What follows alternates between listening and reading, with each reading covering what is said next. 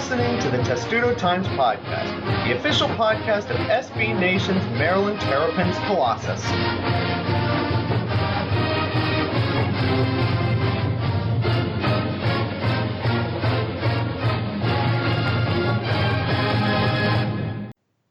And welcome to episode 81 of the Testudo Times podcast, where North Carolina podcasts don't advocate for us being shut down.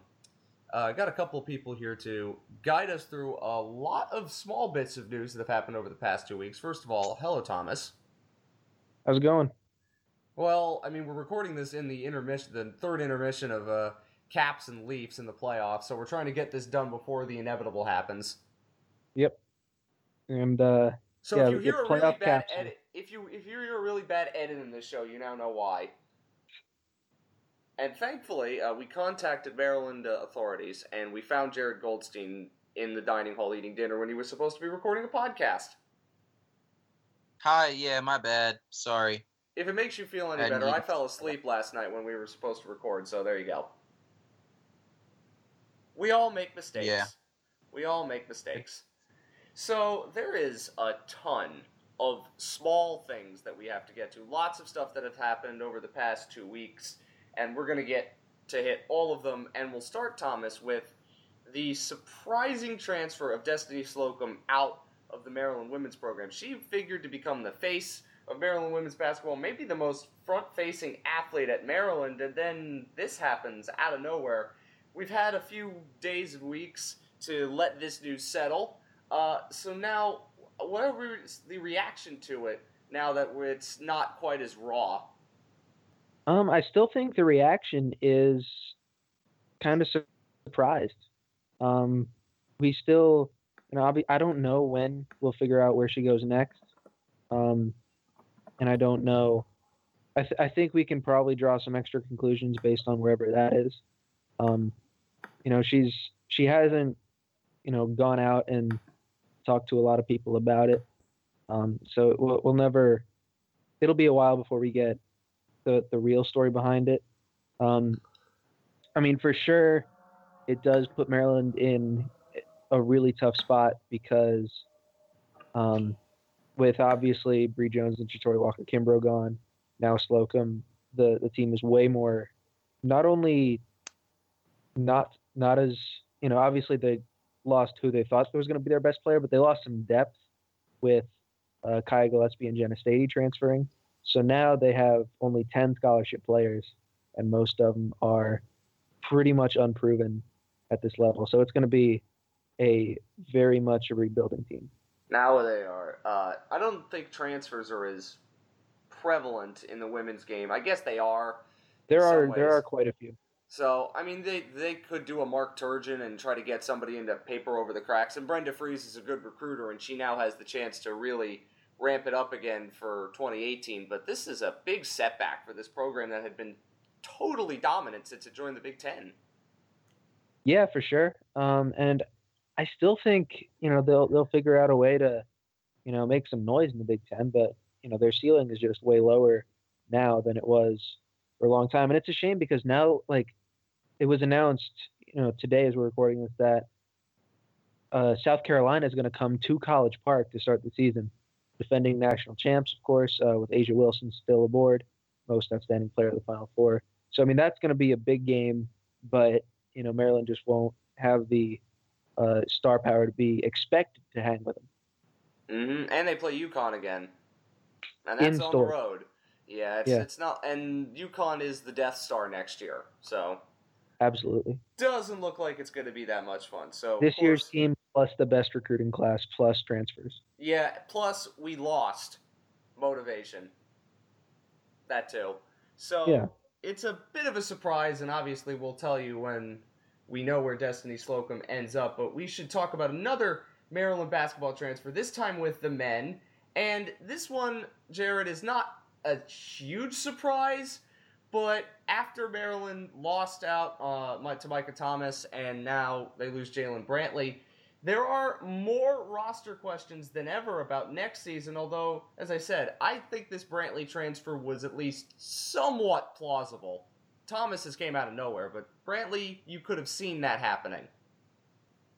Um, yeah, I was kind of blindsided by this. To be, be honest with you, I thought of any of the remaining guards or you know guys who could play the three um, would have transferred. It would have been either Dion Wiley or Jared Nickens. Um, but for Brantley to go, kind of caught me by surprise. Um, I guess looking at it from his perspective, I sort of understand. Uh, you have Cowan only being a sophomore, um, and Darryl Morsell coming in with Kevin Huerter having the ability to also play at the one and the two if necessary.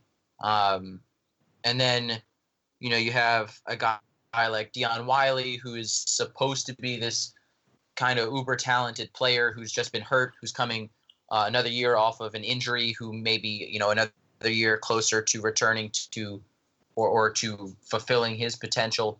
Um, so, you know, for for one more year, um, I guess it kind of makes sense for, for him to look for where he can play the most, and I guess in his opinion, and you know maybe uh, in the the behind the scenes opinion of the coaches, you know, maybe Maryland wasn't the place for him to get the most amount of playing time next season. So, you know, all we can really do is speculate. We don't we don't know for sure, but I was certainly surprised by that. I don't think I was as surprised as you were. I, I mentioned on a previous podcast that Brantley transferring was certainly a possibility because of his uh, academic status. He's graduating in May, so he can play next year as a grad transfer and get the playing time. Doesn't presumably have a uh, fruitful career in the pros ahead, Thomas, but uh, now I think the loss of Brantley means that Maryland's best proven depth option is now gone, and they still have plenty of talent at guard, uh, but there is a bit of a concern now that not just the front court depth, which was a worry for a while, now overall depth for next year's team is becoming a bit of a problem. Um, for sure, and you know that they will definitely use. They'll they'll definitely fill at least one or two of those uh, three open scholarships right now. I'm pretty sure. Um, so I mean, we'll we'll make those judgments then. I think without you know, Brantley was probably their most known quantity, at least in the backcourt.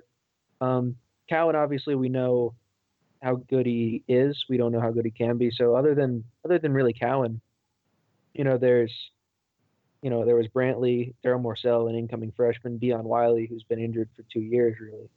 Um, so he w- he would have had a pretty good role, but I guess, um, you know, he decided that it wasn't the best fit, which is sensible. But you know, you you do hate to see a guy decide he doesn't want to finish his career with the Terps. It's a bit interesting because it's the first time we've seen, I think, a more like large scale, you know, factors of departure that wasn't just graduation and going to the NBA. You know, last year all of the departures were expected. This year there's been more unexpected departures, which is we thought for a while that those kinds of things had stopped for Maryland, but they're picking back up again uh, with just the where the program is at this point and where the roster is at this point. And uh, Thomas, let's talk about transfers. We posted a huge thing about all the possible transfers for Maryland on our website, and there was a former Duke player uh, that was apparently in College Park talking with the coaches. Talk a little bit more he about will that. be Monday. He will be next Monday. Okay. Yeah. Close enough. So talk about what he uh, his prospects are, and then what Maryland's prospects are overall in the grad transfer market, which is probably where they're going to get the most likely roster fill-ins from. hmm Um, so Sean Obi is very much not a known quantity at all. You know, he did not play for Duke last season because their front court was stacked with one and done talent, veteran talent. Um, so he got kind of stuck there. Um, he played 10 games the season before, and he played at Rice before that. So he's he's very much kind of an unproven. Um, he is he is a big man, so he would probably be, if nothing, you know, at the very least, a, a solid role player Maryland. Um, it would be, I think, more importantly, it would be nice if he wore number one. That way, he would be Obi one. And Oh God! Oh God! yeah, I agree. Well, you agree about the pun at the very least. I don't know about Yeah, the player that's- itself. I mean, it's another Square unknown one. quantity, and Maryland next year is going to be a lot of unknown quantities in many I ways. think I, I will say if the only addition from the current roster for next season is Sean Obi, I think you know Maryland fans have a right to be a little disappointed in that. Yes. Do you think that it would just be more than him? It should. I mean, I imagine Yes. it would be now that now that you know Brantley's gone. They'll probably go after a guard either in the, you know, there are still a few recruits out there. Um, you know, we're just going to throw around MJ Walker's name again. And there's still some other grad transfers on the market, and some are still going to hit the market. So they'll they'll definitely be looking to add players for the next probably, you know, month or even two months. We know that Mark Turgeon can pull recruiting surprises out of his hat. That was the whole story last year. So if he does it again, I don't think anybody is going to be surprised if such a thing occurs. Now we move on from basketball. Again, this is the podcast of lots of bits of small news. And although this isn't small news, anytime Maryland can successfully recruit a quarterback, Jared, it's not small news, but in the grand scheme of things, he's not coming until next year, obviously, and the likelihood he plays any point in the relatively near future is still small, but it's another recruiting win for DJ Durkin and Walt Bell, and we like talking about those here. I love talking about it. You are fully on the The, uh, bandwagon. Oh, I'm I've been on the bandwagon since de- since December second, whenever DJ Durkin was hired, 2015. Um, but uh, essentially, with Tyler DeSue, uh, Maryland has ensured now that that they'll at least have some kind of um, competent quarterback play. You know, so long as everyone plays you know to their to their potential um, through basically 2022 i think at the earliest um, assuming everyone stays four years.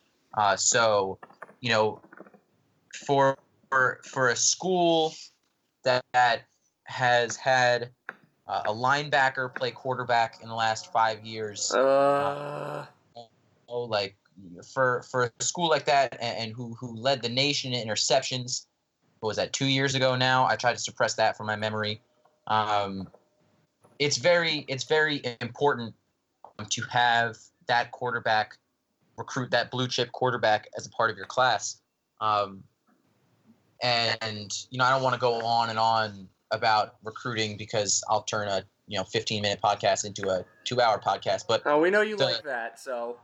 Yeah, the the I'll, I'll just say quickly that the school that Tyler DeSue comes from, Bishop Sullivan, um, is almost as important as the fact that he is a four-star quarterback. Bishop Sullivan is uh, es- essentially equivalent to DeMatha um, in the WCAC. Uh, is what Bishop Sullivan is essentially in Virginia Beach. Uh, the talent that comes out of that school every year is incredible. And Maryland was lucky enough to sign three guys from there last year, um, and they got DeSue in this class coming in, and there are more coming. You know, there are more there are more recruits available in that school for the foreseeable future. So, um, you know, DJ Durkin and his staff are doing an incredible job getting down into the Virginia Beach area, and you can credit uh, wide receivers coach Chris Beatty for that. Yes, Virginia Beach is not the DMV, but the way that they're recruiting it, it might as well be. Well, it's in the area, so I guess. Eh, District It's DMV and plus. Virginia. Yeah, It's that's DMV DMV, plus. plus. That's DMV Yeah. plus plus. Uh, but it's always good to see them recruiting well. And while DeSue probably doesn't figure to play immediately, another four-star quarterback is never a bad thing for Maryland to have because angry Maryland quarterback hating God. And uh, Maryland has an angry quarterback hating God, as we have seen in past years. Thomas, there was one other very, I'm not going to say minor. Anytime that player commits to Maryland, it's not minor, but there was a linebacker that committed to Maryland. I think it was today. Of course, we're recording this on Thursday. Uh, three star. Tell us a little about him before we move on. Well, uh, Niami Anderson, I believe, um, a three star from Jersey. Um, he visited Maryland this week, so I mean the his commitment now came kind of by surprise, um, but you know, it, it was known that Maryland was kind of in the picture for him. Um, he looks pretty filled out already. He's, I think, six two or six three and almost two thirty. Um, the the pictures he uploaded to Twitter of him at his visit, you know, he he looks very very buff. So that's never a bad thing. I I don't know where he'll, you know, how he'll fit into the picture immediately, but it's it's a pretty good get, I think. Well, immediately, of course, being 2018, but you know, Yeah. still a lot to worry about there. And your Caleb Henderson piece was finally posted. You hinted at Yeah. it on the last show, so you now can talk about it a bit more if you want. Yeah, I'll I'll go ahead and do that. I mean, you know, Caleb was a year ahead of me at Braddock. Um, you know, I knew him so a that little would bit. be so that would be he went he graduated in 2014.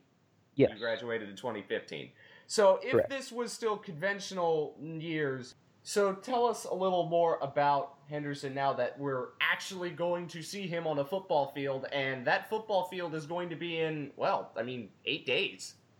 Yeah. Um. So I mean, he at at, at Braddock, I you know the the way I put it was he played like a fullback who had the best arm in the region. Um, and he was actually the second best player in Nova in 2014, and Deshaun Hand, you know, who was like a top five prospect in the nation, was the only guy ahead of him. Um, so he was he was a big deal in high school. Went to UNC, got kind of stuck behind uh, Marquise Williams and Mitch Trubisky, which happens. Um, you know, being a college quarterback's weird. You know, came to Maryland uh, for playing time reasons and for family reasons, and um, after sitting out, now he's now he's in a really good spot, and all the you know all the coaches and players have good things to say about him. Um, he's doing pretty well in practice, taking the first team reps. Um, I think definitely just seeing him on the spring game should give fans a pretty good idea of what they're looking at. By the way, how much eligibility does he have left? I think He it has two be- years. It's two years. Okay, uh, Yeah. that's what I that's what I thought it was, but I needed to confirm because obviously you're our Caleb Henderson expert. You are going to get the most exclusive interviews with him next year when we need them the most. Hopefully, Yeah, I mean you're going to be our inside source there, Thomas. So be proud of that. Uh, that is your football news, of course. I don't know if we'll do another show before the spring game, but when if we do a show, not before then, but after then, most certainly we'll have a very, very advanced discussion on the spring game of what we saw, as you as you often do. Uh, there's a bit of, I guess, non-sports Maryland sports news. I guess I could say, Thomas, this was a weird one, and it came out on Tuesday. Uh, Wallace Loh, who is normally a very quiet man when it comes to sports matters, except when they're talking about the Big Ten, uh, came out and said North Carolina should get the death penalty. So even though Maryland is now in the Big Ten, we still hate things from North Carolina, and it doesn't matter whether you came from Iowa or not. yeah. Um, This You is know, it- it- strange. I don't even remember what caused the comment to be made in the first Well, it place. seemed. I don't remember the context of it, but my recollection is, you know, he he was talk. You know, he he got on the topic of, you know, the UNC issue, and he said, you know, he would think, you know, that they'll get, you know, death penalty or something. And I don't think that's how. I mean, obviously, they, they almost certainly won't get it. of course um, not. It's how it's how a Maryland hardcore fan would think is what it would be. Yeah, I don't think he thinks they. I don't think he's like totally rooting for it. I, you know, I don't know, I think but. I think But yeah, it- he it believes was that very they should, in a just and fair world, they should, but in the world that we actually live in, they won't. That might be what they're talking that, about. that's not unreasonable. Um, Yeah. But again, he is a he is a man that is not very active in terms of making comments like that in terms of sports matters. He's a very active president when it comes to all sorts of things, but sports related issues when it wasn't dealing with the conference move, he's been a very quiet man on that front. He's not been very public facing. I mean, you see him in Yeah. games, but so Mhm. this this is a bit out of character for him, I think. yeah, I don't. I think this is you know kind of more because the UNC issue is one of the issues that kind of goes beyond sports. You know that that's a more you know sort of university issue, and th- I mean that that's sort of his issue. I mean the that's what that's why it's so it is kind of weird that he mentioned the death penalty because you know that's a sports thing, but but the UNC situation is one that isn't just on the field. So Of course not. um, it's not it's not totally surprising that you know, he he ended up saying something about it. I will say that this has been a pretty good month for Wallace Loh content on our site because he made an April Fool's joke one time Yes. about uh, how the basketball place is going to be renamed the Melo Shatori Brionna Center. I don't remember the order, Oh. but that was a tweet that we turned into a story because we could. Yes, we could. That's what you do to generate content on the internet, folks. Uh, Jared, again, Wallace Loh making these statements. I mean, for us, it's great because it's content, and for Maryland fans, it gives us a little bit of a chance to go back to the ACC days where we hated everything from North Carolina. But in terms of, I guess, school presidents and to a lesser extent athletic directors, they're not going to make comments like these. And if you were going to think of one that would make a comment like this, Wallace Loh is not the first man that would come to mind, right? No, uh, no, he's not. Um, this, isn't the first time he's kind of dipped his toe in the pool of uh, making sports comments recently. Um, I think it was in the fall. Uh, we fire uh, Maryland fired Randy Edsall. He name dropped Chip Kelly as two. That was two seasons someone ago, of course. Yeah. So, um, I guess in the grand scheme of things, that's still semi recently. Um, but no, he's not the kind of guy you'd think uh, would would hop into a conversation like this. But like, but like Thomas said, you know, this this goes beyond sports. You know, this has to do with academic fraud, allegedly.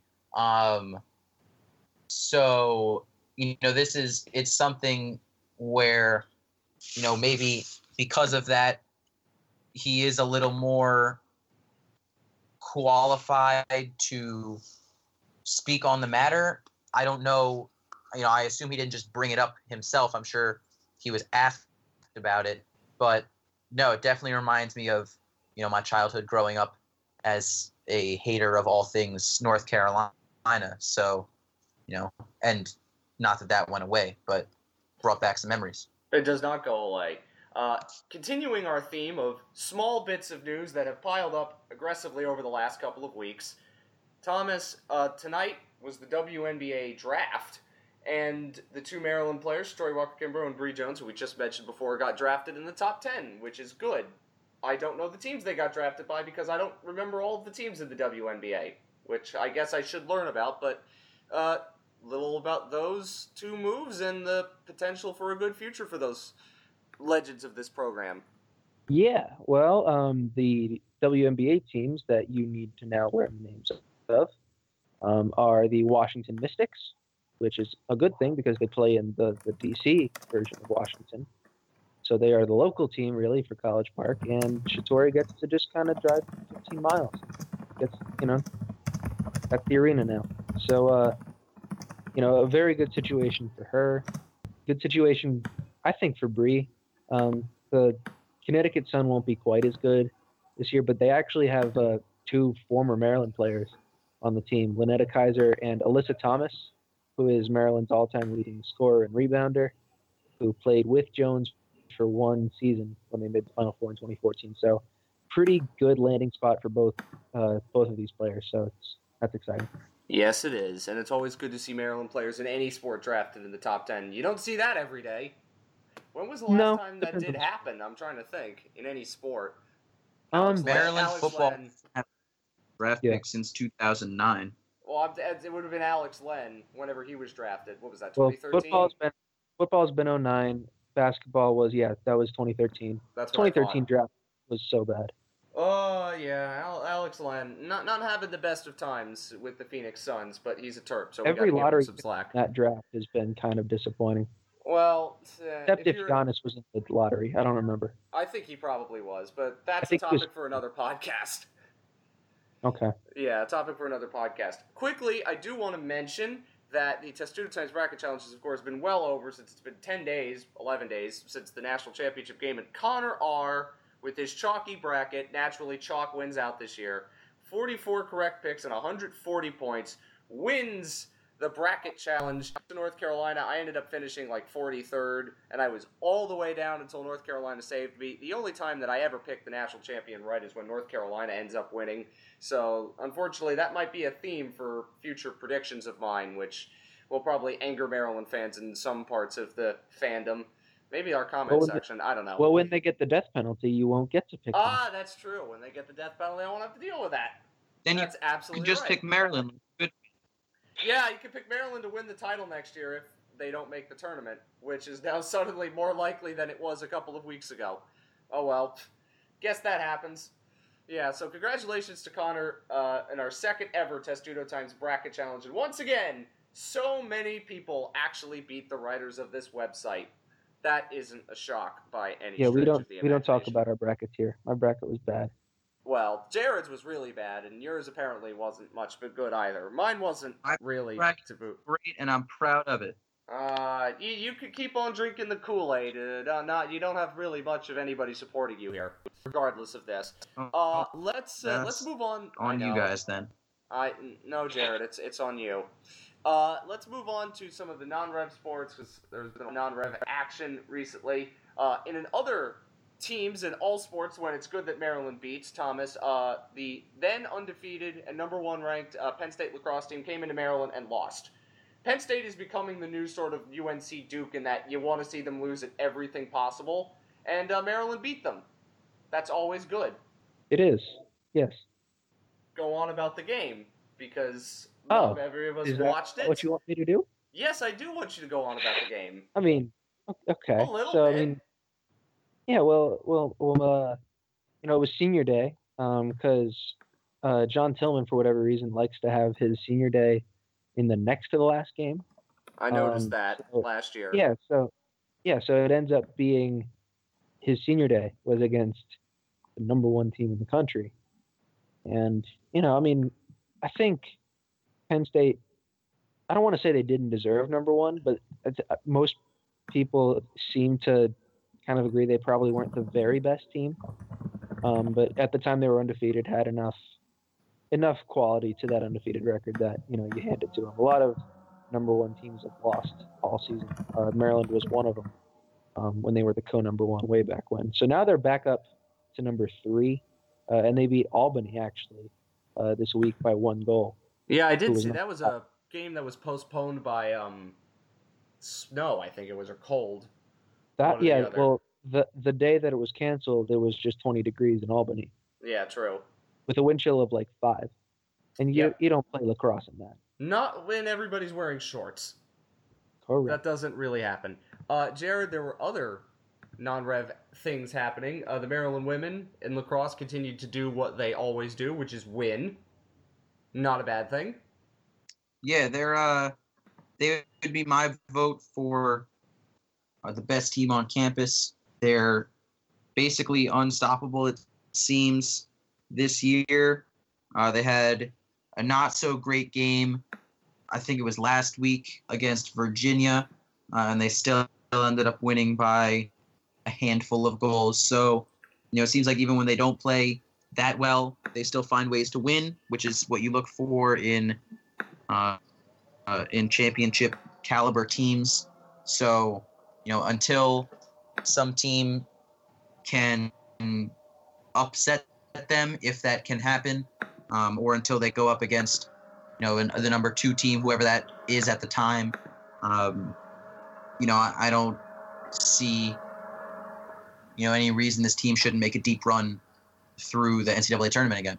I can absolutely see that happening. As the same goes with the men. Uh, the season's getting close to being over, though. Of course, uh, how it works with the game a week and the conference tournaments, they are sooner than you think they are. That's the other thing that comes across pretty quickly. Lacrosse, they don't play as many games as you'd think they'd play if you were a newbie to the sport, but most of you probably aren't. Uh, baseball things, Thomas. I think what was it? They won. I was either one, two or three or lost two or three against Nebraska. I can't quite remember. They lost Jewish two holidays three. and all.